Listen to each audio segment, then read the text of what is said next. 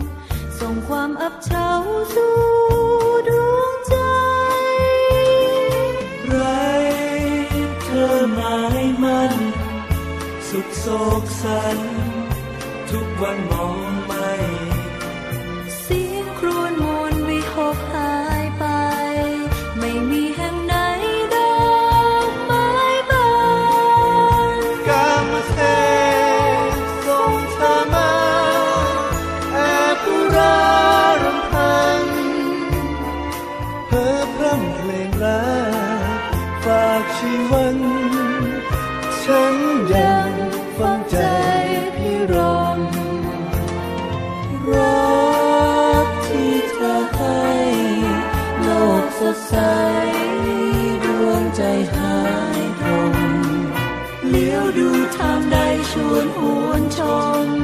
ด้วยรักสุขสมจง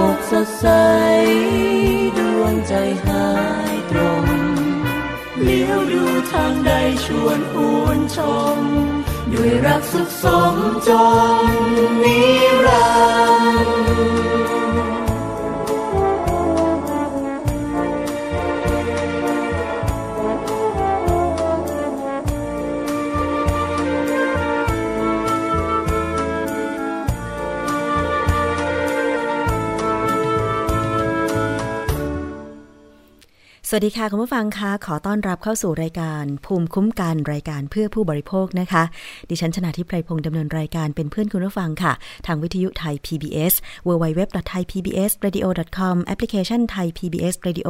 รวมถึงทาง facebook.com/thaipbsradiofan ด้วยนะคะ กดไลค์กดแชร์ ให้เพื่อนๆของคุณได้ฟังได้ชมกันด้วย ก็จะขอบพระคุณอย่างยิ่งเลยทีเดียวค่ะ และนอกจากนั้นต้อง ขอบคุณสถานีวิทยุชุมชนหลาย ๆ สถานีเลยนะคะ ที่เชื่อมโยงสัญญาณรายการภูมิคุ้มกันทั้งสดแล้วก็ย้อนหลังนะคะ ไม่ว่าจะเป็นวิทยุชุมชนคนหนองยาไซสุพรรณบุรีค่ะ FM 107.5เมกะเฮิรตซ์วิทยุชุมชนปฐมสาคร จังหวัดสมุทรสาคร FM 106.25เมกะเฮิรตซ์นะคะ วิทยุชุมชนคนเมืองลี้จังหวัดลำพูน FM 103.75เมกะเฮิรตซ์วิทยุชุมชนเทศบาลทุ่งหัวช้างจังหวัดลำพูน FM 106.25เมกะเฮิรตซ์วิทยุชุมชนเมืองนนท์สัมพันธ์ค่ะ FM 99.25 และ 90.75เมกะเฮิรตซ์ วิทยุชุมชนคลื่นเพื่อความมั่นคงเครือข่าย กระทรวงกลาโหม จังหวัดตราดนะคะ FM 91.5เมกะเฮิรตซ์วิทยุชุมชนคนแหลมสิงห์จังหวัดจันทบุรี รวมถึงวิทยุในเครือ R Radio วิทยาลัยอาชีวศึกษาทั่วประเทศ ที่เชื่อมโยงสัญญาณค่ะ วันนี้เริ่มต้นด้วยบทเพลงพระราชนิพนธ์ในหลวงรัชกาลที่ 9 พิรมรักนั่นเองนะคะ มาเข้าสู่ประเด็นที่เราจะพูดคุยกันในวันนี้เลยคุณผู้ฟัง มีเรื่องราวที่น่าสนใจเกี่ยวกับเรื่องของการขายสินค้าออนไลน์ค่ะ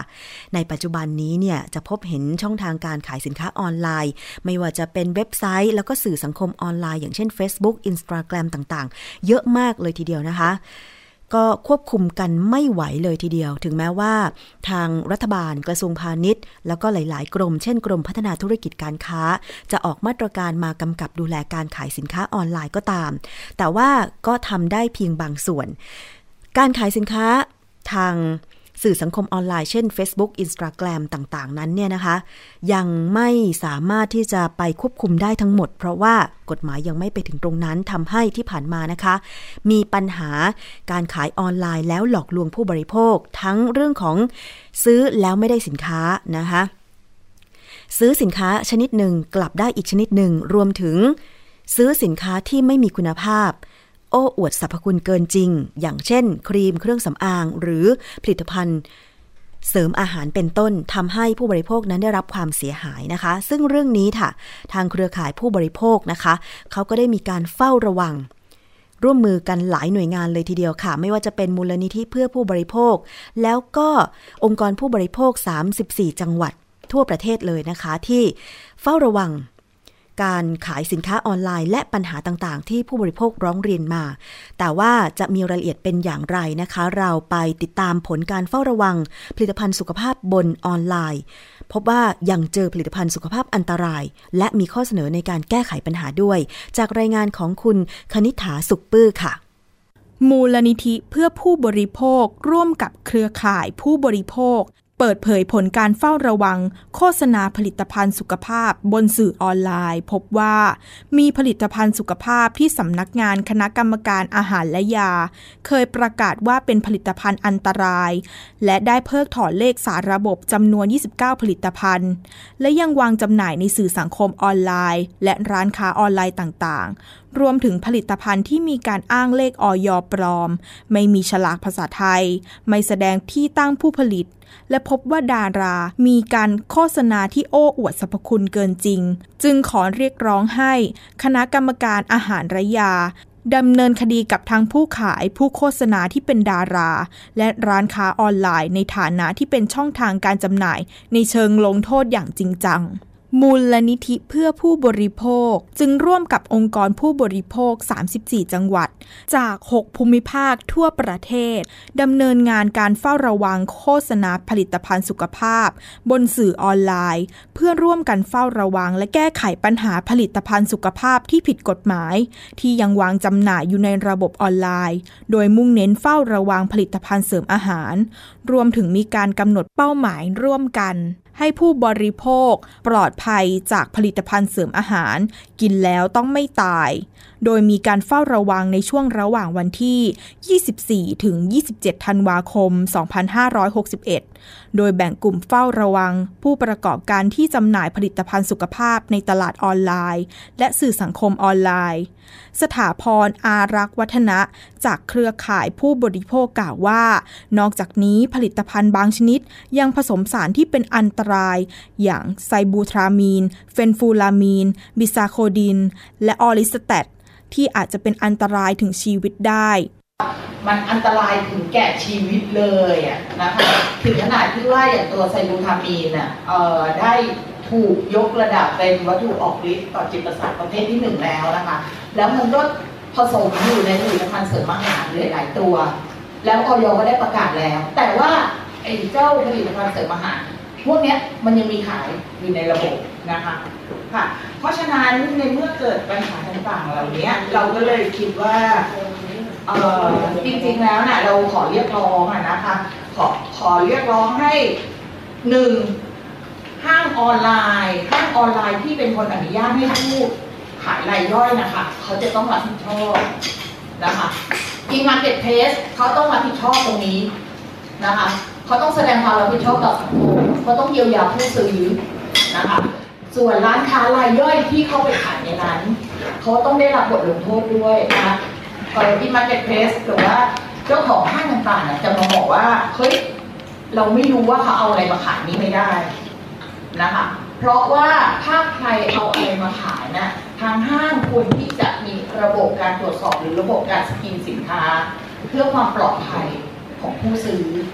นะ มูลนิธิเพื่อผู้บริโภค จึงขอเรียกร้องให้หน่วยงานรัฐ ทั้งอย สคบ รวมถึงกระทรวงดิจิทัล เพื่อเศรษฐกิจและสังคม ประสานงานให้เจ้าของ Facebook และ Instagram เพิ่มช่องทางรายงานการจำหน่ายผลิตภัณฑ์สุขภาพ ที่ผิดกฎหมาย เพื่อคุ้มครองสิทธิผู้บริโภค รวมทั้งการบังคับใช้กฎหมายอย่างจริงจัง และมีประสิทธิภาพ ด้านสัตคุณคนวัย ตัวแทนสมาคมผู้บริโภคจังหวัดขอนแก่นกล่าวว่า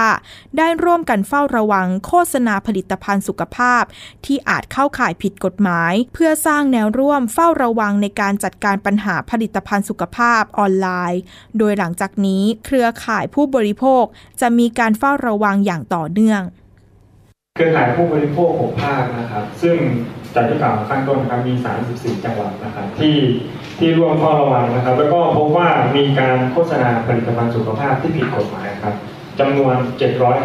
753 โฆษณาครับ ซึ่งอันนี้เราเฝ้าระวังแค่วันที่ 24 ถึง 27 ธันวาคมนะครับ 3-4 วันเนี่ยครับพบว่ามีการโฆษณาถึง 700 กว่านะครับ ซึ่ง ถ้ารายปีนี่จะถือว่าเยอะมากนะครับ ถ้าเราเฝ้าระวังกับกิจยังแล้วก็พบว่านะครับ ในที่เราเฝ้าระวังนี่มีทั้ง Facebook นะครับอินสตาแกรมไลน์และร้านค้าออนไลน์นะครับ แล้วก็พบว่าใน Facebook นะครับ มีการโฆษณาถึง 240 โฆษณานะครับ แล้วก็ใน IG ก็ 348 โฆษณา ใน Line 80 โฆษณา แล้วก็ e-marketplace นะครับ 85 จำนวนนะครับ85 แล้วก็รวมทั้งหมดนะครับ 753 นะครับ ซึ่งจากที่เราใช้คำค้นเนี่ยนะครับ ก็พบว่าเจอปัญหาต่างๆ มากมาย แต่ว่าพอเราร้องเรียนไปที่หน่วยงานในระดับจังหวัดคือสสจครับกลับพบว่าสสจเขามีอำนาจแค่การกระทำผิดในจังหวัด อย่างเช่น ถ้าเป็นกรณีโฆษณาผ่านสถานีวิทยุอย่างเงี้ยครับ สสจเขาก็มีอำนาจในการตรวจจับหรือเฝ้าระวังได้ แต่ว่า การที่จะมาเฝ้าระวังทาง Facebook หรือสื่อออนไลน์ต่างๆเนี่ยครับทางสสจหรือหน่วยงานในพื้นที่เขาก็มองว่ามันเป็นคืออำนาจของไปไม่ถึงนะครับ ซึ่งดังนั้นนะครับเราก็มีข้อเสนอนะครับว่าอยากให้ออยครับช่วยกระจายอำนาจเนาะหรือออกกฎหมายกระจายอำนาจไปให้สสจครับมีอำนาจในการเปรียบเทียบปรับในระดับจังหวัดได้นะครับ ในระดับพื้นที่เพราะว่าถ้า ออยเป็นคนดำเนินการเองทั้งหมดเนี่ยครับ 77 จังหวัด ซึ่งไม่รู้ว่าอีกกี่กรณีในอนาคตนะครับจะเป็นปัญหาให้กับออยในการดำเนินการทางกฎหมายนะครับ ด้านเภสัชกรหญิง ชโรม เกตจินดา อุปนายกสมาคมผู้บริโภคสงขากล่าวว่า จากการเฝ้าระวังผลิตภัณฑ์สุขภาพบนสื่อออนไลน์ และร้านค้าออนไลน์ต่างๆ นอกจากพบผลิตภัณฑ์สุขภาพผิดกฎหมาย โฆษณาหลอกลวงผู้บริโภค ยังพบว่าผู้ขายไม่แสดงข้อมูลให้ผู้บริโภคทราบ ว่าเป็นผู้ขายที่ได้จดทะเบียนพาณิชย์อิเล็กทรอนิกส์ กับกรมพัฒนาธุรกิจการค้า หรือจดทะเบียนตลาดแบบตรง กับสำนักงานคณะกรรมการ คุ้มครองผู้บริโภคทำให้ผู้บริโภคยังมีความเสี่ยงจากการซื้อสินค้าออนไลน์ แล้วก็เจอตัวผลิตภัณฑ์สินค้าที่อยู่ในกลุ่มที่ผิดกฎหมายตามรายชื่อที่บอกแล้วเนี่ยค่ะ22 ตัวยังค้างอยู่ อยู่ในระบบออนไลน์นะคะ เจอ 12 ตัวที่ไม่มีเลขอย.นะคะ เพราะนั้น เราจะเห็นว่าโซเชียลแบบนี้มันสร้างความน่าเชื่อถือในระบบขายตรง ในระบบออฟไลน์เพราะนั้นปัญหาตัวนี้เนี่ยเราก็อยากจะให้เห็นว่าสิ่งที่เพื่อนๆนะคะเครือข่ายภาคอื่นได้บอกมาไม่ว่าจะการเฝ้าใน Marketplace นะคะที่เป็น Lazada, Shopee หรือต่างๆ การเฝ้าร้านค้าออนไลน์ขนาดย่อยนะคะอันนั้นจำกัดได้ไม่ยากนะคะแต่เรื่องพวกนี้เนี่ยเรื่องการจดทะเบียนซึ่งตอนนี้เป็นความซับซ้อนของตัวผลิตภัณฑ์มากขึ้น ซึ่งหน่วยงานพอเรานึกถึงเนี่ยเรานึกถึงสสจอย่างเดียว หรืออยในระดับส่วนกลาง เราจะไม่ค่อยนึกถึงกรมพัฒนาธุรกิจการค้าซึ่งจะต้องมากำกับเรื่องอิเล็กทรอนิกส์โดยเฉพาะผู้ขายรายย่อยที่ขายผ่านพื้นที่สาธารณะอย่าง Facebook หรือ Instagram ซึ่งตรวจสอบได้ยากกว่าผู้ขายในร้านค้าออนไลน์ทำให้ยังพบปัญหาผู้บริโภคถูกหลอก ถูกโกงจากการซื้อสินค้าออนไลน์อยู่เสมอ ดังนั้นจึงขอให้หน่วยงานที่เกี่ยวข้อง มีมาตรการคุ้มครองผู้บริโภคออนไลน์ โดยมีข้อเสนอดังนี้ ให้กรมพัฒนาธุรกิจการค้ากระทรวงพาณิชย์กำกับดูแล ให้มีการแสดงข้อมูลผู้จดทะเบียนขายสินค้าออนไลน์ โดยแสดงเป็นตราสัญลักษณหรือเครื่องหมายที่ชัดเจน เพื่อให้ผู้บริโภคทราบ ให้คณะกรรมการคุ้มครองผู้บริโภค บังคับใช้กฎหมายกับผู้ขายสินค้าที่ไม่ได้จดทะเบียนอย่างเคร่งครัด โดยให้แก้ไขปรับปรุงกฎหมาย ให้มีการรับจดทะเบียนผู้ขายสินค้า ผลิตภัณฑ์สุขภาพ ไม่มีทุนขั้นต่ำและให้รัฐมีการเก็บภาษี การขายสินค้าออนไลน์ ส่วนในกรณีร้องเรียนผ่านทางออนไลน์ ให้ออยใช้ระบบระงับข้อพิพาททางออนไลน์ ให้เสร็จสิ้นในคราวเดียว เพื่อลดค่าใช้จ่าย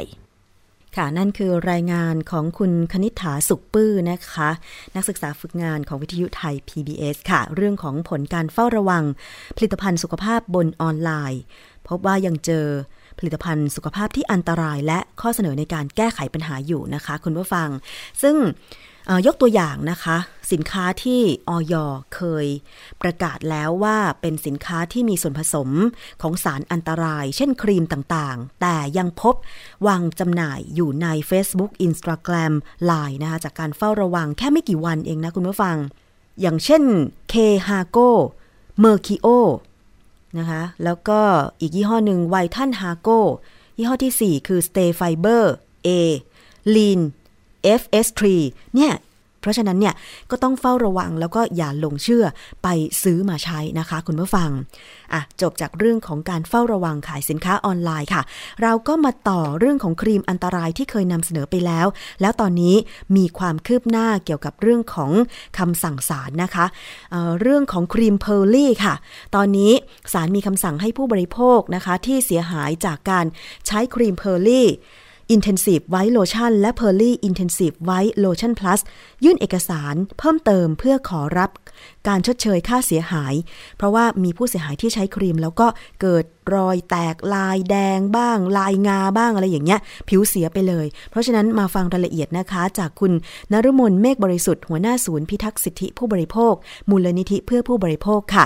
สวัสดีค่ะคุณนฤมลค่ะ สวัสดีค่ะ ค่ะ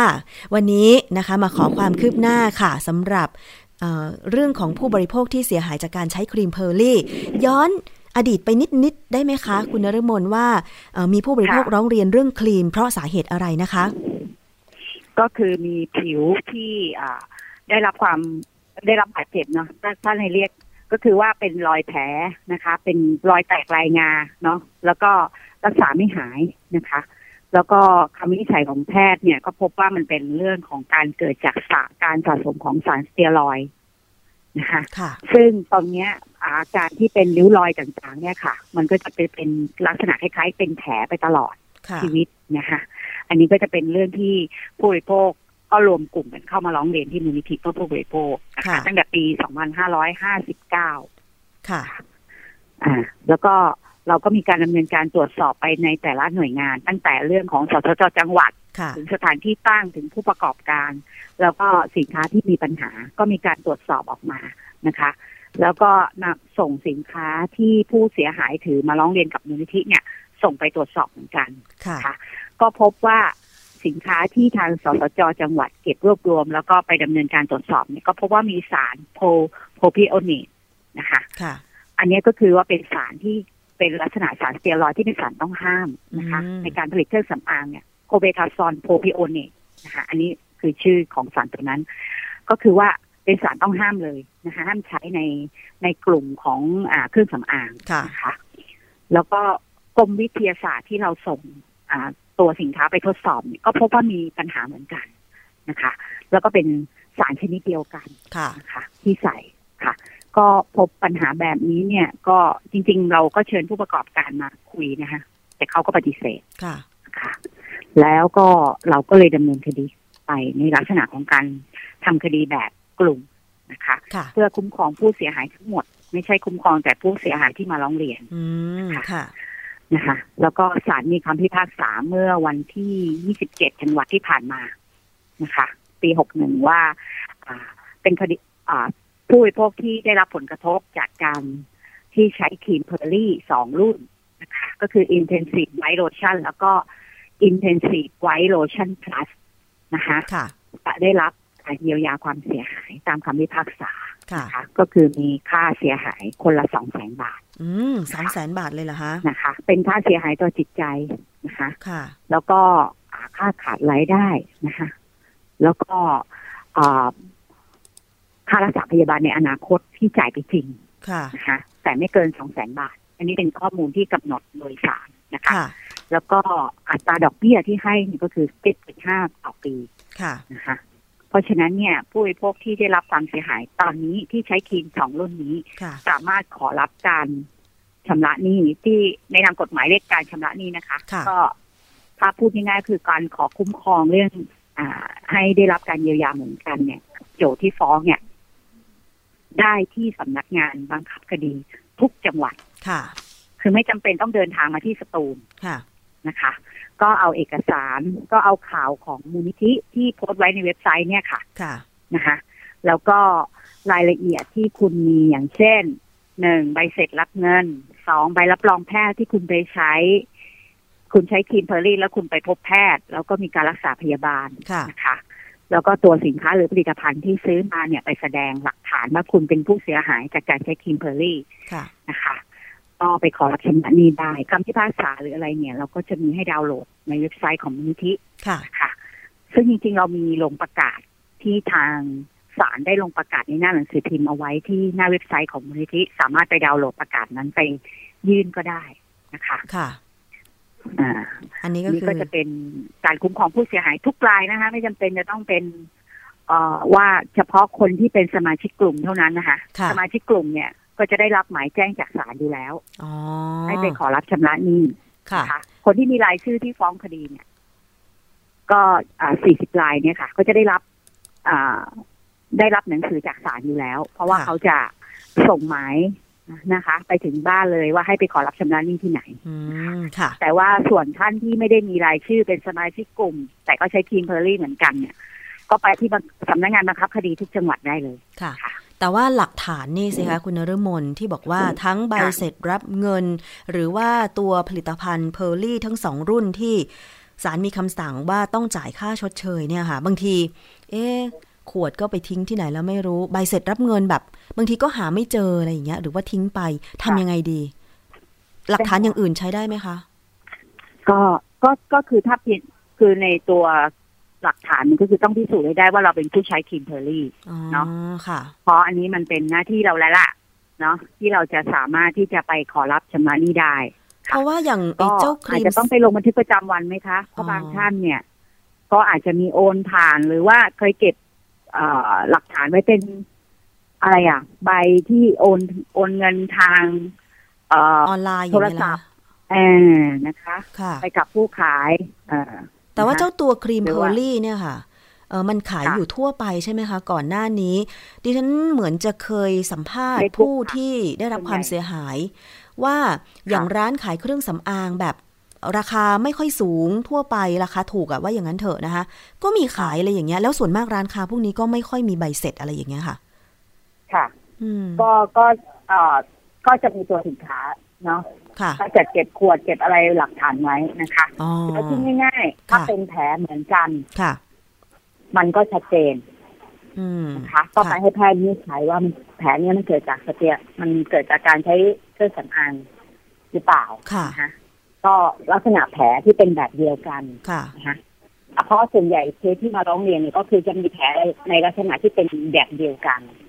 เพราะนั้นถ้าคุณมีภาพแผลหรือมีรายละเอียดของอตัวเองนะคะเพราะว่าตัวเองจะทราบว่ามีแผลบริเวณไหนบ้าง ก็ถ่ายรูปเก็บหลักฐานไว้เนี่ยนะคะ หรือว่าจะไปพบแพทย์ก็ได้นะคะเพื่ออ่าให้แพทย์วินิจฉัยว่าตอนนี้ยังเป็นแผลอยู่ค่ะคะที่เกิดจากการใช้เครื่องสำอางค่ะ ก็สามารถที่จะใช้หลักฐานต่างๆเหล่านี้ไปขอรับชำระหนี้ได้ค่ะ ที่สำคัญก็คือว่าจะต้องดำเนินการด้วยตัวเองหรือเปล่าคะที่ต้องไปแจ้งที่สำนักงานบังคับคดีต้องดำเนินการด้วยตัวเองนะคะ เพราะว่าเราต้องมีการไปให้การต่อหน้าเจ้าพนักงานนะคะก็ภายในวันที่ 18 มีนาคม ค่ะ ซึ่งจริงแล้วผู้เสียหาย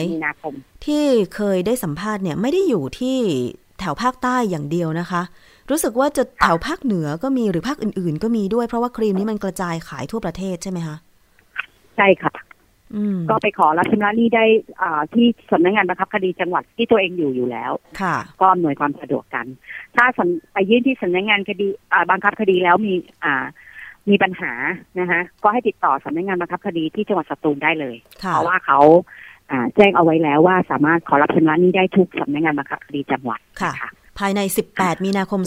2562 ด้วยใช่ไหมคะ ค่ะ ถ้าเกินเวลาก็อาจจะหมดสิทธิ์รีบกันหน่อย ถ้าเกินเกินเวลาก็จะถูกตัดสิทธิ์ค่ะ ใครได้ฟังรายการภูมิคุ้มกันตรงนี้ก็มีเพื่อนบอกเพื่อนนะคะ ว่าเพื่อนเคยมาเล่าให้ฟังไหมว่าใช้ครีม Pearly Intensive Lotion ไวโลชั่น แล้วก็ไวโลชั่นพลัสสองรุ่นนี้แล้วก็เกิดปัญหาผิวแดงแตกลายนะคะ เป็นแผลเป็นตลอดชีวิตเนี่ย ก็ไปรวบรวมหลักฐานต่างๆ ไปขอรับการชดเชย 2 0 0แสนบาทเป็นค่ารักษาค่าเยียวยาทางจิตใจพร้อมดอกเบี้ย 7.5%ด้วยใช่ไหมคะ ค่ะ อืม อันนี้ก็คือค่ารักษาพยาบาล ในอนาคตนะคะ ที่ศาลก็กำหนดให้เอาไว้ค่ะ ท้ายนี้คุณนฤมลอยากจะฝากอะไรถึงผู้บริโภคบ้างจากกรณีที่เราได้เรียนรู้จากครีม ยี่ห้อนี้เนี่ยค่ะเราคิดว่าตอนนี้มันเป็นเรื่องที่ใหม่ไม่ไม่ได้ใหม่แล้ว เพราะว่าการซื้อสินค้าออนไลน์ตอนนี้มีปัญหาค่อนข้างมากนะคะตั้งแต่เรื่องการซื้อสินค้าแล้วไม่ได้สินค้า หรือการซื้อสินค้ามาแล้วชำรุดบกพร่องนะคะ หรือว่าโดยเฉพาะสินค้าที่เกี่ยวกับสุขภาพตั้งแต่ผลิตภัณฑ์เสริมอาหาร หรือว่าเครื่องสำอางนะคะก็ดูที่โฆษณานิดนึงนะคะแล้วก็การซื้อสินค้าที่ดีที่สุดเนี่ย ก็คือการซื้อกับผู้ประกอบการที่มีตัวตนเพราะว่าการซื้อผ่านเฟซบุ๊กหรือการซื้อผ่านไลน์เนี่ย ช่องทางต่างๆที่เป็นโซเชียลมีเดียอันนี้ก็คืออินสตาแกรมเฟซบุ๊กไลน์ต รงนี้เนี่ยเราบอกได้เลยว่ามีความปลอดภัยน้อยมากนะคะ ในการที่จะสั่งซื้อสินค้าแล้วนะคะ แต่มีความเสี่ยงที่สูงมากนะคะ แล้วก็ความปลอดภัยในการใช้สินค้าเนี่ยตอนนี้ออยก็เปิดช่องทางนะคะ ไม่ว่าจะเป็นผลิตภัณฑ์เสริมอาหารหรือเครื่องสำอางนะคะเข้าไปตรวจสอบสักนิดนึงเพราะมันมีผลกระทบต่อร่างกายของเรา อย่างเช่น ถ้าเราซื้ออสินค้าชำรุดบกพร่องเนี่ยเรายังเปลี่ยนยังคืนได้นะคะ แต่ถ้าร่างกายใช้ไปแล้วเกิดอาการบาดเจ็บหรือเกิดอาอาการที่มันทำให้เราได้รับผลกระทบเนี่ย มันค่อนข้างจะเข้าไปแก้ไขลำบากนะคะเพราะมันหมายถึงว่ามันจะต้องมีการรักษาพยาบาล มันจะต้องทำให้ร่างกายที่บาดเจ็บนั้นกลับสู่สภาพปกติ ซึ่งน้อยรายมากนะคะ ที่จะกลับมาสู่สภาพปกติ บางรายก็เสียชีวิตไปเลยนะคะอย่างเช่นเราจะเห็นเรื่องการที่ทานผลิตภัณฑ์เสริมอาหาร บางยี่ห้อ ที่เสียชีวิตหลายรายนะคะที่เป็นข่าวบันทึกโคม หรือการทลายแหล่งผลิตสินค้าที่เป็นอาหารผลิตภัณฑ์เสริมอาหารที่เป็นยี่ห้อดังๆนะคะอย่างมิจิกสกินหรืออะไรก็แล้วแต่นะคะเราคิดว่า อันนี้มันคือบทเรียนที่ผู้พบก็ควรจะต้องตระหนักนะคะว่าตัวเองจะมีความเสี่ยงมากน้อยแค่ไหนในการซื้อสินค้าต่าง ๆ เหล่านี้นะคะเพราะฉะนั้นก็ซื้อสินค้าที่มีคุณภาพหรือกับเว็บที่เป็นที่รู้จักอย่างน้อยมันก็มีผู้รับผิดชอบ อย่างสินค้าที่ออยเคยห้ามขาย เพราะว่าเป็นข่าวว่าโดนจับแล้วมีสารอันตราย เช่น แกนโลอย่างเงี้ย ก็ยังมีขายออนไลน์ แล้วก็ลีนบล็อกเบิร์นเบลกบิวอะไรเงี้ย ยังมีขายออนไลน์เลย แล้วก็มีแอลฟินบายลูกสำรองหุย เยอะมากเลยนะคะ คุณนรมนเพราะฉะนั้นเนี่ยผู้บริโภคอย่าไปซื้อนะคะ แล้วก็หันมาออกกำลังกาย ทานอาหารที่มีประโยชน์ดีกว่า ค่ะ วันนี้ต้องห้าหมูเราดีที่สุด ใช่ค่ะ ขอบคุณคุณนฤมลเมฆบริสุทธิ์มากเลยค่ะ ที่วันนี้ให้ข้อมูลกับทางรายการอีกครั้งหนึ่งนะคะ ขอบพระคุณค่ะ ค่ะ ค่ะยินดีค่ะ สวัสดีค่ะ เอาละค่ะเมื่อฟังก็เรื่องของสินค้าหรือผลิตภัณฑ์ที่เป็นอันตรายกับสุขภาพนะคะ ใครเคยใช้ครีมเพอร์ลี่ Intensive White Lotion Pearly Intensive White Lotion Plus ตอนนี้ศาลมีคำสั่งนะคะ ให้ผู้บริโภคที่ได้รับความเสียหายเนี่ยนะคะ ไปยื่นเอกสารเพิ่มเติมเพื่อขอรับการชดเชยค่าเสียหาย เป็นค่าเสียหายทางจิตใจและค่ารักษาพยาบาลในอนาคต 200,000 บาท พร้อมดอกเบี้ย 7.5%นะคะ ยื่นเอกสารได้ที่สำนักงานบังคับคดีทุกจังหวัด ถ้ามีปัญหาติดต่อไปที่สำนักงานบังคับคดีจังหวัดสตูลค่ะ เอาละค่ะ ตอนนี้นะคะเราจะไปเข้าสู่ช่วงคิดก่อนเชื่อ กับดรแก้วกังสดานอัมภัย นักพิษวิทยาค่ะ วันนี้มีเรื่องของการกินมานำเสนอต่อเนื่องกินเพื่ออยู่ หรืออยู่เพื่อกินตอนที่ 3 เราจะลงลึกไปในรายละเอียดเกี่ยวกับสารตัวหนึ่งด้วย แต่จะเป็นสารอะไรนั้น เดี๋ยวเราไปติดตามช่วงนี้กันเลยค่ะ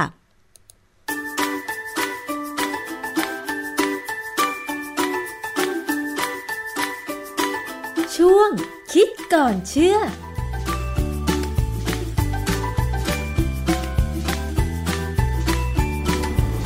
มาคุยกันต่อนะคะ เกี่ยวกับเรื่องของกินเพื่ออยู่หรืออยู่เพื่อกิน จะทานอะไรให้สุขภาพดี มันมีอยู่หลาย ๆ โฆษณาเหมือนกันตอนนี้เริ่มเห็นละ เกี่ยวกับเรื่องของโฟเลตนมเสริมโฟเลตโน่นนี่นั่นอะไรอย่างเงี้ยความจริงมันคืออะไรคะอาจารย์เออเดี๋ยวเราจะดูในวันนี้นะจะ ตามจริงสองตอน เราจะเน้นกับโฟเลตเลย เพราะว่ามันเป็นวิตามินที่ทำให้เด็กออกมา สมมติคนท้องเนี่ย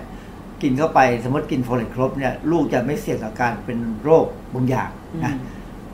แล้วถ้าศึกษาไปลึกๆเนี่ยโฟเลตเนี่ยมันมีบทบาทในการลดความเสี่ยงของการเป็นมะเร็งอย่างดีมากเลย คือเมื่อก่อนนี้เราก็แค่ว่า เออ กินแล้วลูกไม่พิการ แต่พอ ผมสอนหนังสือเรื่องเกี่ยวกับสารไอ้พวก micronutrient คือสารอาหารที่เราต้องการปริมาณน้อยๆเนี่ยนะเช่นวิตามินเนี่ย เช่นโฟเลตเนี่ยคือคือวิตามิน B9 ที่เขาเรียกสมัยก่อนนะแล้วเขาเราก็ไม่ได้ใช้เราใช้คำว่าโฟเลตมากกว่า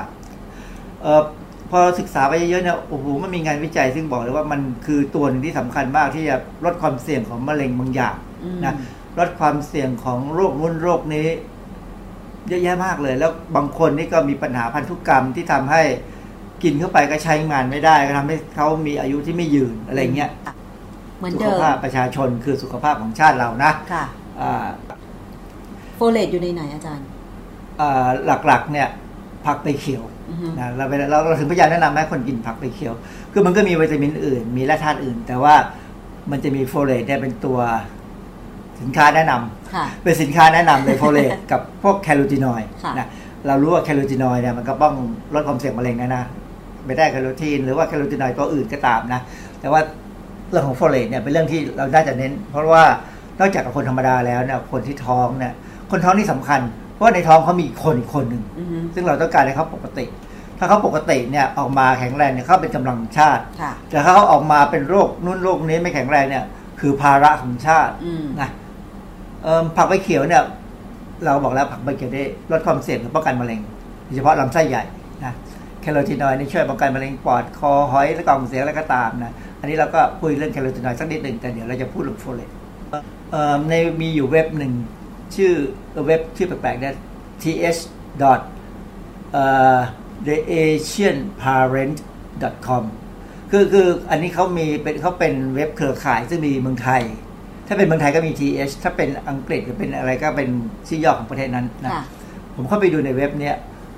เขาก็พูดถึงเรื่องโฟเลตนะเขาบอกควรกินโฟเลตจากพืชผัก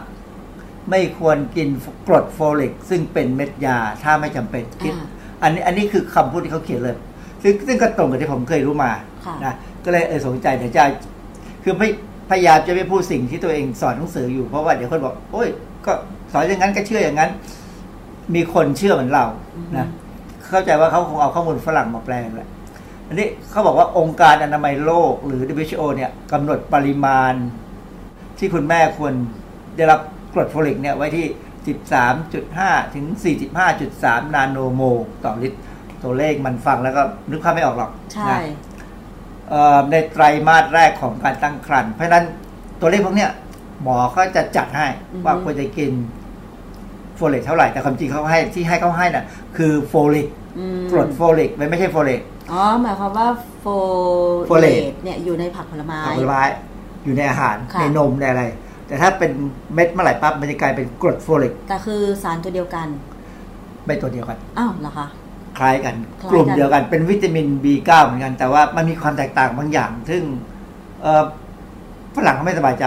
เมื่อฝรั่งไม่สบายใจ ผมก็ไม่สบายใจตามอันนี้เขาอันนี้ก่อน เขาบอกว่าซึ่งคุณแม่ที่มีลูกเป็นออทิสติกนั้นปริมาณโฟเลตในเลือดมีมากกว่า 59 นาโนโมลต่อลิตรเออผมมากกว่าปริมาณที่เขากำหนดว่าควรจะได้ ผมไม่แน่ใจว่าที่เขาพูดถึงเนี่ยมันมันในเลือดเนี่ยมันเป็นโฟเลตเออมันเป็นโฟเลตแล้วมันไม่เป็นโฟเลตเพราะว่าเดี๋ยวจะให้ดูเราจะพูดถึงกระบวนการว่า ถ้าเป็นโฟเลตที่จากการสังเคราะห์ที่เรากินเข้าไปเนี่ยมันจะกลายเป็นโฟเลตในเลือดได้ยังไงผมจะอธิบายตรงนี้ให้ฟัง แต่เขาบอกว่าอันนี้เหมือนกันว่าถ้ามีโฟเลตสูง เสี่ยง อันตรายต่อลูก ลูกจะเป็นออทิสติก ซึ่งทฤษฎีนี้หรือสมมติฐานนี้มันค่อนข้างน่ากลัวนะคือเสริมมากไปทำให้เป็นอย่างนั้นอันนี้มันจะกลายไปถึงว่าถ้าถ้าใครจะกินอะไรนี่สมมติว่าบางคนนี่ไอ้บอกโอ้ยท้องแล้ว ลูกควรจะได้กินของดีๆเยอะๆโฟเลตดีกินใหญ่เลย พยายามอัดเข้าไปอัดเข้าไป มันมากเกินไปไหมนะเพราะฉะนั้นอันนี้อันตรายที่สำคัญคือว่าเวลาท้องเนี่ย ควรจะคุยกับหมอ แล้วเล่าให้หมอฟังว่าเรากินอาหารแบบไหน ถ้าเขารู้ว่าเรากินผักใบเขียวเยอะกินอาหารที่มีโฟเลตเยอะเนี่ยเขาอาจจะไม่ต้องจ่ายโฟลิกเม็ดให้เราก็ได้เพราะฉะนั้นถ้าเขาจ่ายถ้ามีหมอคนไหนไม่รู้แบบนี้นะ ว่ามากไปและอันตรายนะจ่ายแล้วคนไข้กินโอกาสเสี่ยงที่จะเป็นอย่างนี้ก็อาจจะเยอะก็ได้ก็แสดงว่าจริง ๆ แล้วคุณแม่ที่ท้องเนี่ยก็ต้องบอกทุกสิ่งทุกอย่าง ที่เราเป็นอยู่ในขณะนั้นหมอจะได้มีข้อมูล ถ้าโชคดีตอนไปฝากท้องแล้วเขาซักประวัติอ่าฮะอย่างดีอ่าฮะแต่ว่ามันจะโชคดีทุกคนไหมเออนั่นเพราะว่าถ้าไปบางสถานพยาบาลเขาอาจจะไม่มีความรู้ที่จะซักประวัติบางหมายนะหรืออาจจะไม่อยากซักค่ะ แล้วแต่อารมณ์อย่างนี้ ประชาชนต้องมีความรู้เองเลยล่ะค่ะนะคือ ถ้าเป็นคนระดับหนึ่งซึ่งเข้าเน็ตไม่ได้นี่อันตรายน่าเสียดายแล้วยิ่งถ้าไปฝากคันที่โรงพยาบาลของรัฐอย่างเงี้ยอาจารย์ คนมันก็เยอะไงบางที การจะมาซักประวัติแบบละเอียดมันก็เป็นไปได้ยาก คือคือความจริงเนี่ยระบบของเราเนี่ยมีเรามีอสมซึ่งถ้าอสมรู้เรื่องพวกนี้ดีเนี่ยนะจะไม่มีปัญหาเท่าไหร่ เพราะว่าอสมจะเป็นคนดูแลคนในหมู่บ้านเขานะก็ก็หวังว่าจะเขาจะรู้แล้วกัน อันนี้โฟเลตจะเป็นยังไง เราพูดถึงโฟเลตนะ โฟเลตที่จำเป็นต่อทารก เพราะว่าลดความเสี่ยงต่อความพิการตั้งแต่เกิดของทางเดินปัสสาวะ ลดภาวะหลอดประสาทไม่ปิดไอ้หลอดประสาทไม่ปิดเนี่ยอาจจะงงว่าคืออะไร คือคือเวลามันเวลาเราเริ่มมนุษย์เนี่ยมันเริ่มจากสเปิร์มกับไข่ผสมกันได้เซลล์ตัวเดียวเรียกว่า zygote จากนั้น zygote จะแบ่งไปค่อยๆใหญ่ขึ้นเป็น embryo ตอนที่แบ่งเป็น embryo เป็นอะไรก็ตามเนี่ย มันจะเริ่มมีการสร้าง เขาเรียกว่า neural tube คือมันเป็นหลอดประสาทภาษาไทยแปลว่าหลอดประสาท ก็คือมาสร้างเป็นตรงแถวสันหลังแถวกระดูกสันหลังแถวอะไรก็ตามเนี่ย ถ้าเราขาดโฟเลตกินไม่พอเนี่ย มันจะไม่มันจะปิดไม่สนิทช่วงหนึ่งทำให้เด็กที่เกิดออกมาเนี่ยเหมือนมีหางแต่ว่ามันไม่ใช่อยู่ตรงหางแท้ๆหรอกมันอยู่ที่ปลายของกระดูกสันหลังก้นกบนะคล้ายๆแบบนั้นนะปิดไม่ได้สนิท ซึ่งอาการนี้ถามว่ามีปัญหาร้ายแรงไหม คือมันสามารถจะผ่าตัดแก้ปัญหาตรงนี้ได้แต่นั่นหมายความว่าเด็กคนนี้โฟเลตต่ำมาแต่เกิดซึ่งมันจะมีปัญหาอย่างอื่นนะ เดี๋ยวเราจะดูจะมีกวิธีการอธิบายผมพยายามอธิบายทฤษฎีให้ง่ายที่สุดให้เข้าใจว่าทำไมถึงโฟเลตถึงจำถึงจำเป็นนอกจากกรณีที่มีให้เป็นเป็นหางมาแล้วเนี่ย คือกระโหลกศีรษะปิดมิสนิทจะเห็นเหมือนกับเป็นสมองเนื้อสมอง เห็นเส้นสมองมา ซึ่งส่วนใหญ่จะตาย แต่บางคนที่ไม่ได้เป็นมาก หมอก็ผ่าตัดปิดได้ แล้วก็โตเหมือนปกติได้เหมือนกัน แต่อย่างที่บอกว่ายังไงก็ตามเนี่ยเขาเขาได้ต่ำช่วงที่เขาอยู่ในท้องแม่ เพราะฉะนั้นยังไงสุขภาพก็จะไม่ดีแน่นะโฟเลตเนี่ยจะทำให้ลดความเสี่ยงของปากแหว่งกระดาวโงได้ ลดความเสี่ยงโรคผิดปกติโรคที่สำคัญมาก เด็กจะโตดีไม่ดีเนี่ยโรคก็สำคัญ ลดความเสี่ยงที่จะมีผลกระทบต่อสุขภาพของลูกหลานเลยคืออย่างที่บอกแล้วว่า ถ้าเด็กในท้องได้ขาดโฟเลตลูกเขาจะมีปัญหาค่ะ แล้วมันก็ต่อไปถึงหลานแล้วไปถึงเหลนเขาหมดคือคือมันมันเกี่ยวกับการปิดเปิดยีนซึ่งเดี๋ยวจะอธิบายฟังง่ายๆ พยายามอธิบายให้ฟังง่าย ๆ ว่า ที่ผมสนใจเรื่องโฟเลตเพราะว่ามันไม่ใช่แค่เฉพาะตัวในปัจจุบันนี้ มันเป็นเรื่องของการที่ทำให้พันธุกรรมเราเนี่ยมีปัญหา เพราะนั้นการขาดโฟเลตเป็นเรื่องเป็นเรื่องที่อันตรายมาก อาจารย์แล้วจะมีวิธีวัดยังไงว่า นอกจากตัวเลขที่เรารู้ว่าควรจะได้รับโฟเลตเท่าไหร่ ทีนี้ในร่างกายของเราเนี่ย จะวัดหรือจะรู้ได้ยังไงเจาะเลือดได้ต้องเจาะเลือด ซึ่งมันไม่ไม่สนุกเลยนะคะแล้วมันไม่ใช่ routine มันไม่ใช่งานทั่วไปเวลาเราไปตรวจร่างกายเนี่ยเขาไม่เจาะเลือดดูโฟเลตยกเว้นคนท้อง แต่ว่าคนท้องบางคนก็ท้องโดยไม่รู้ตัวไอ้นั่นอีกเรื่อง คือคือ ปกติถ้าเนี่ยคือเราไม่เจาะโฟเลตเพราะว่าเราไม่คิดเราคิดว่าเราไม่ขาดเนื่องจากว่าคนไทยเราเนี่ยส่วนใหญ่กินผักใบเขียวเยอะ อาจารย์แล้วอาการของคนขาดโฟเลตก่อนจะท้องเนี่ยมันจะมีอะไรบ้าง มันไม่ค่อยมีอาการชัดๆมันไม่มีอาการชัดๆเท่าไหร่เลยเพราะฉะนั้นเราก็สังเกตไม่ออกว่าเราขาดโฟเลตหรือไม่ เออไม่ไม่ไม่เราสังเกตไม่ได้ ใช่ คือคือกับแม่กับตัวเราเองเนี่ย คือถ้าเราขาดโฟเลตเนี่ย โอกาสความเสี่ยงจากการเป็นโรคนู้นโรคนี้มีนะยกง่ายๆมะเร็งเนี่ยเสี่ยงเลยนะแต่ว่าถ้าถามว่าถ้าท้องแล้วเนี่ย โอกาสที่ลูกจะเป็นมีหางที่เราก็เรียกว่า spina bifida หรือว่าสมองไอ้กะโหลกปิดไม่มิดเนี่ยเขาเรียกว่าอา anencephaly เนี่ย พวกนี้เป็นอาการที่ ถ้ามันออกมาแสดงว่าแม่ขาดด้วยนะ เพราะนั้นไม่ใช่ลูกมีปัญหาอย่างเดียวแม่นั่นจะมีปัญหาด้วยเพ ราะว่ามันก็ขาดมาแล้วแล้วอาจจะขาดมาตั้งแต่อาจจะขาดทั้งครอบครัวเพราะพื้นฐานการกินอาหารมันก็กินในครอบครัวค่ะ เพราะฉะนั้นจริงๆเนี่ยที่เราสอนด้วยว่าให้กินผักใบเขียวเนี่ยนี่คือเหตุผลที่สำคัญ กินถั่วทั้งเมล็ดเออพวกเนี้ยนะกินเนื้อสัตว์อันนี้คนที่ถ้าเป็นมังสวิรัตไม่กินเนื้อสัตว์ผักใบเขียวเขาต้องกินเยอะนะก็ก็ไม่เป็นไรใช่ครับถ้าเขากินเป็น แล้วถ้าเป็นมังสวิรัตแต่ไม่กินผักใบเขียวสักเท่าไหร่เนี่ย อันนี้เป็นปัญหาเลยค่ะ ในในเพจนั้นนะเขาก็บอกว่าทำไมคนท้องต้องกินโฟเลตโฟลิกข้อเสียของโฟลิกที่แม่ท้องต้องรู้ คืออันนี้เขาเขาจับประเด็นเรื่องโฟลิกมาให้ดูเลยนะ แล้วเขาก็บอกว่าเนื่องจากคุณแม่ตั้งครรภ์มีประวัติว่าคนในครอบครัวมีความบกพร่องเรื่องของหลอดประสาท คือถ้ามีประวัติมาแล้วเนี่ย องค์กรจริงคือองค์การนี้อันนี้อันนี้ผมก๊อปเข้ามานะเอามาแปะผิดถูกในเรื่องของเขานะ องค์กรอนามัยโลกจะแนะนำให้ได้รับโฟเลกในปริมาณมากกว่าปกติสิบเท่า คือเขาก็บอกเป็นเชิงว่าถ้าในครอบครัวมีประวัติว่ามีกระดูกปิดมีเหมือนมีหางออกมาแล้วหรือว่าสมองปิดกระดูกปิดมิดสนิทเนี่ยนะหมอจะแนะนำให้กินโฟลิกสูงขึ้นนะจึงเป็นไปได้ว่าคุณแม่ในกลุ่มนี้ถ้าทารกเป็นเพศหญิงเนี่ย อาจจะเสี่ยงที่มีลูกเป็นเบาหวานและโรคอ้วน คือเขาบอกว่า เหมือนแต่สรุปก็คือ ถ้ามีประวัติว่ามีปัญหาเกี่ยวกับ neural tube ที่ปิดไม่สนิทเนี่ยนะคือคือเกี่ยวกับปากไอพิการหมอมักจะให้โฟลิกสูงก็กลายเป็นว่าเพื่อป้องกันไม่ให้มีปัญหานั้น แต่มันไอการที่มีสูงเนี่ย มันไปเพิ่มความเสี่ยงของลูกถ้าเป็นหญิงเนี่ยจะเสี่ยงกับการเป็นเบาหวานกับโรคอ้วนซึ่งอันนี้ก็เป็นสมมติฐานอันหนึ่งนะทีนี้ก็มาถึงว่าโฟเลตกับโฟลิกเหมือนกันหรือต่างกันอย่างไร ในเพจที่เขาก็บอกว่าโฟลิกโฟลิกเป็นสารอาหารในกลุ่มวิตามินบี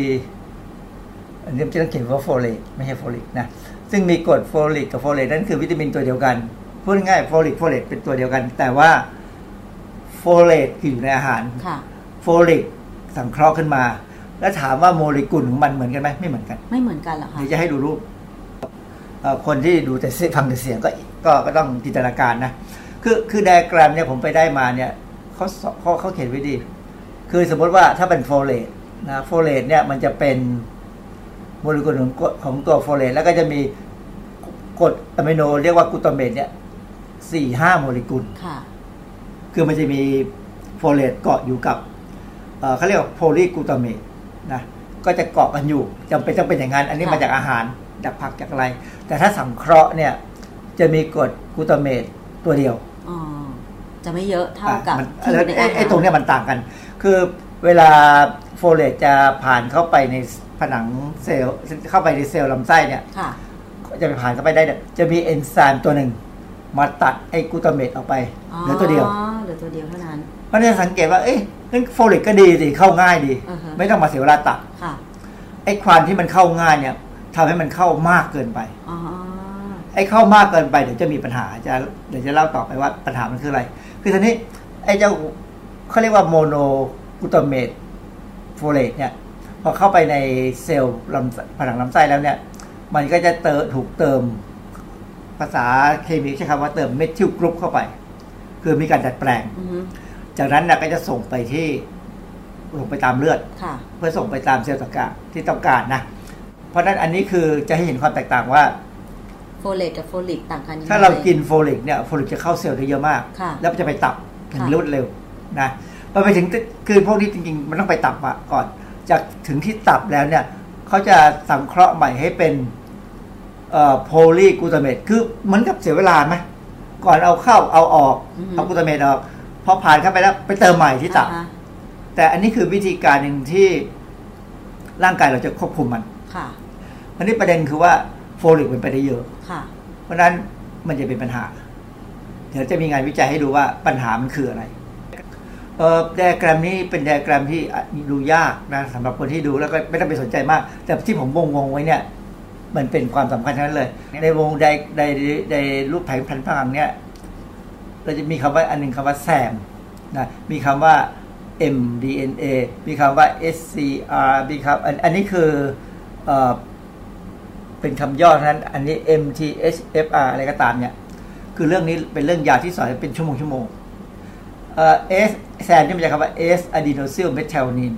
คือจากโฟเลตเข้ามาเนี่ย มันเข้าวงจรไปไปไปประมาณเนี่ย มันจะสามารถไปเกี่ยวพันกับเมทเทลนินที่เป็นกรดอะมิโนตัวหนึ่ง ซึ่งอยู่ในร่างกายเรากรดอะมิโนตัวนี้สำคัญมาก เพราะว่าจะเป็นตัวให้ methyl group กับ สารตัวนี้ซึ่งเราเรียกว่าที่ที่เราเรียกว่า S-adenosyl methionine ตัวนี้จะเป็นตัวที่จะไปทำลายสารพิษได้เป็นเป็นอะไรเขาเรียกว่า เป็นองค์ประกอบหนึ่งที่อยู่ในเซลล์ซึ่งเราใช้ทำลายสารพิษมีประโยชน์มาก แล้วไอ้เจ้าตัวนี้เนี่ยก็จะเป็นตัวหนึ่งที่จะเอาไปใช้ในการที่จะทำให้ DNA เนี่ย เวลามันแบ่ง ต้องต้องมีการเอา methyl group จาก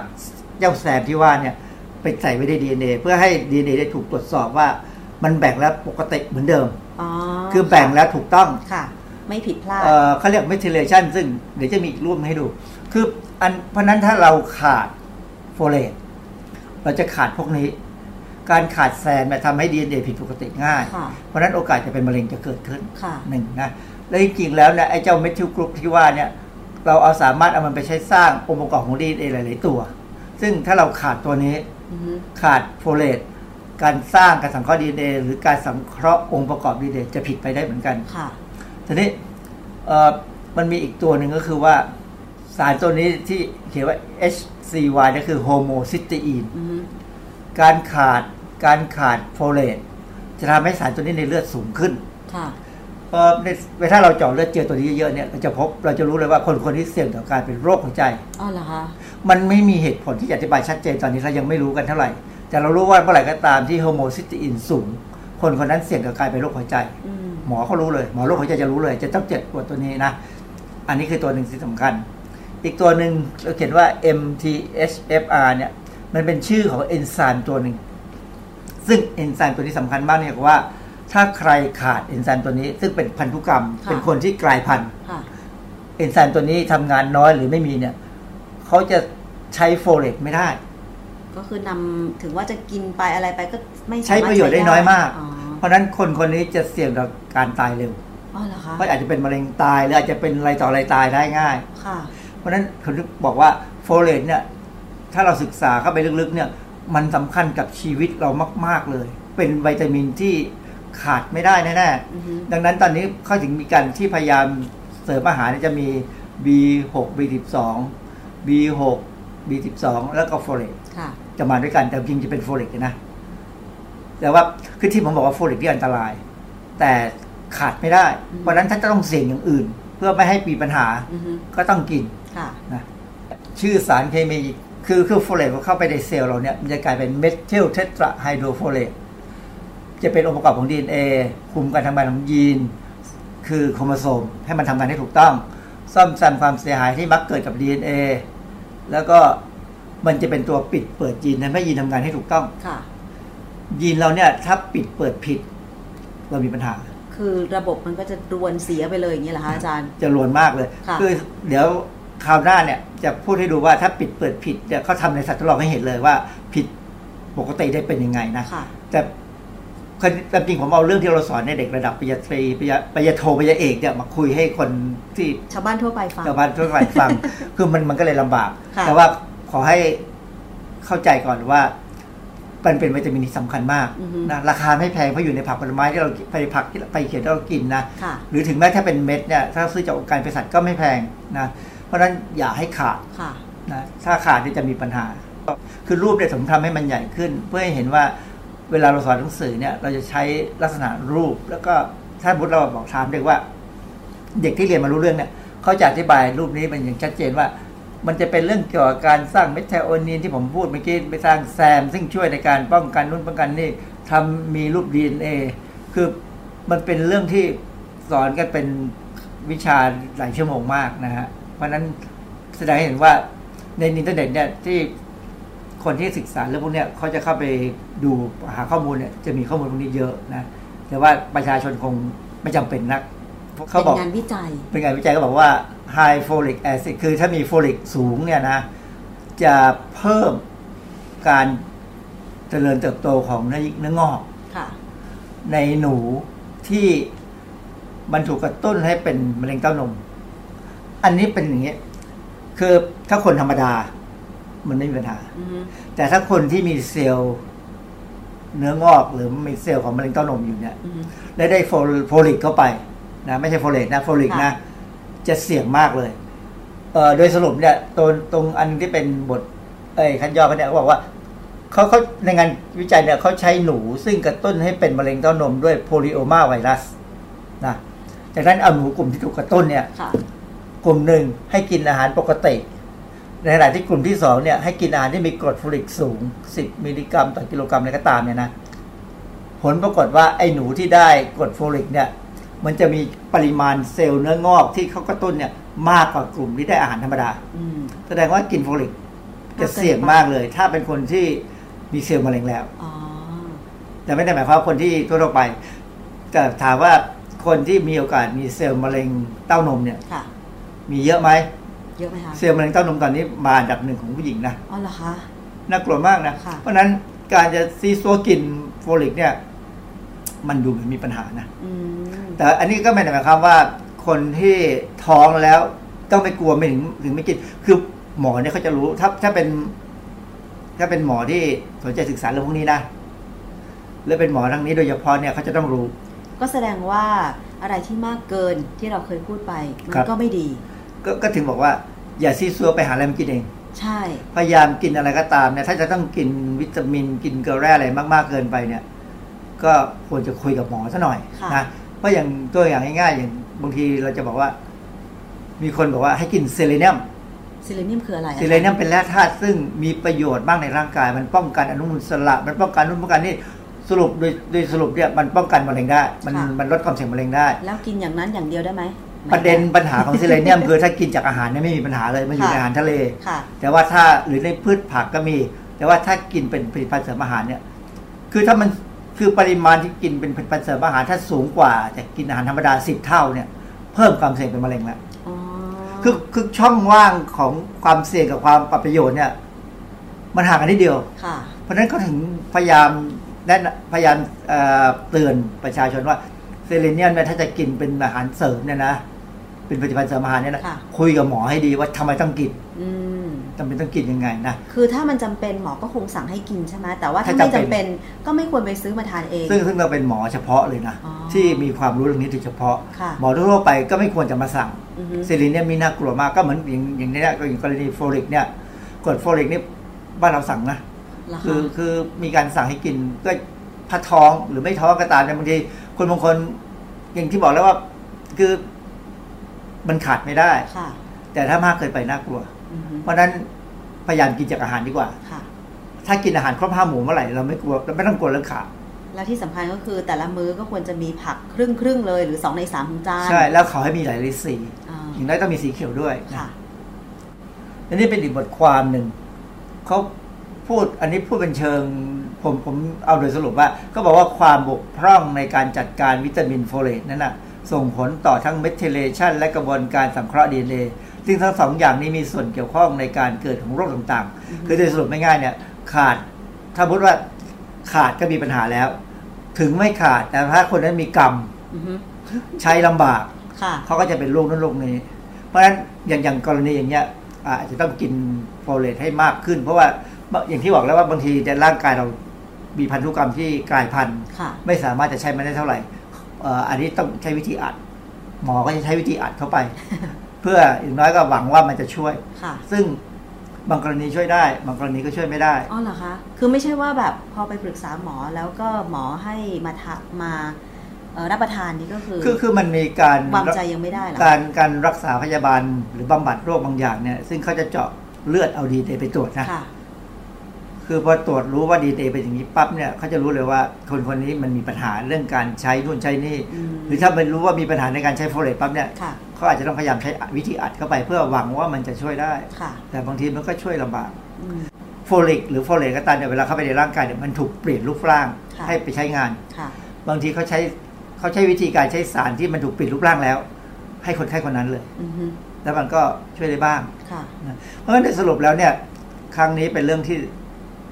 เป็นตอนที่หนึ่งของโฟเลตนะว่ามันสำคัญ ตอนต่อไปเนี่ยจะให้เห็นเกี่ยวว่ามันมีควบคุมการทำงานของโครโมโซม ซึ่งส่งผลให้คนเราเป็นมะเร็งง่ายหรือยากแต่เขาเขาใช้สัตว์ทดลองเนี่ยเขาให้ดูอย่างอื่น ซึ่งมันก็สามารถจะสัมพันธ์กับเรื่องของความเสี่ยงการเป็นมะเร็งได้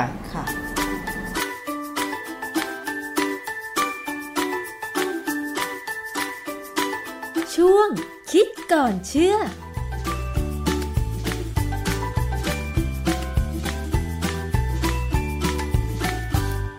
ค่ะ ช่วงคิดก่อนเชื่อกับดรแก้วกังสดานอัมภัยนักพิษวิทยาเรื่องของโฟเลตนะคะแล้วก็เรื่องของอาหารการกิน กินเพื่ออยู่หรืออยู่เพื่อกิน ติดตามในครั้งต่อไปค่ะ เรื่องของโฟเลตยังไม่จบเท่านี้นะคะ เพราะว่ามันเป็นสารที่สำคัญขาดไม่ได้ แต่ถ้าได้รับมากเกินก็เป็นอันตรายอีกนะคะ วันนี้หมดเวลาแล้วสำหรับรายการภูมิคุ้มกันขอบคุณคุณแพรววัน คุณแพรวพันธ์นะคะที่ส่งข้อความมาติดตามทาง Facebook ของวิทยุไทย PBS ขอบคุณคุณผู้ฟังทุกท่านเลยค่ะ ดิฉันชนะทิพไพรพงศ์ต้องลาไปก่อน สวัสดีค่ะ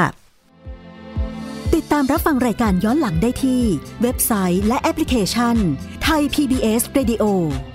ไทย PBS Radio วิทยุข่าวสารสาระ เพื่อสาธารณะและสังคม